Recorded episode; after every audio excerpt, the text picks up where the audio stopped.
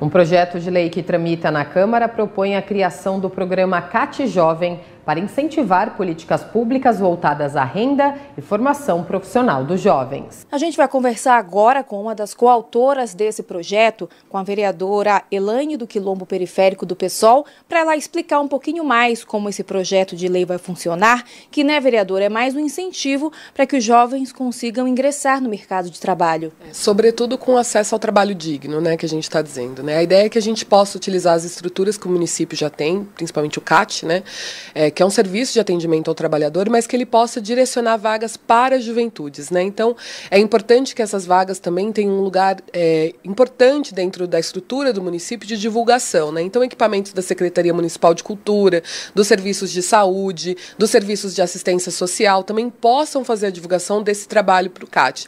E mais importante ainda é que a gente consiga direcionar vagas é, que respeitem ali é, as demandas da Organização Internacional do Trabalho, né? porque muito, né, durante durante a elaboração desse projeto, a gente se reuniu com várias organizações de juventude, com Mude com Elas, fizemos audiências públicas e várias vezes a demanda do trabalho digno apareceu, né? Porque muitas vezes, como é um primeiro emprego, o trabalho da juventude, ele acaba sendo direcionado para uma vaga é, que tem uma exploração maior, né? Então é importante tanto essa é, qualidade no oferecimento das vagas, como que essa vaga de fato, que essas vagas de fato cheguem né, nas pessoas que mais precisam e nas juventudes da periferia.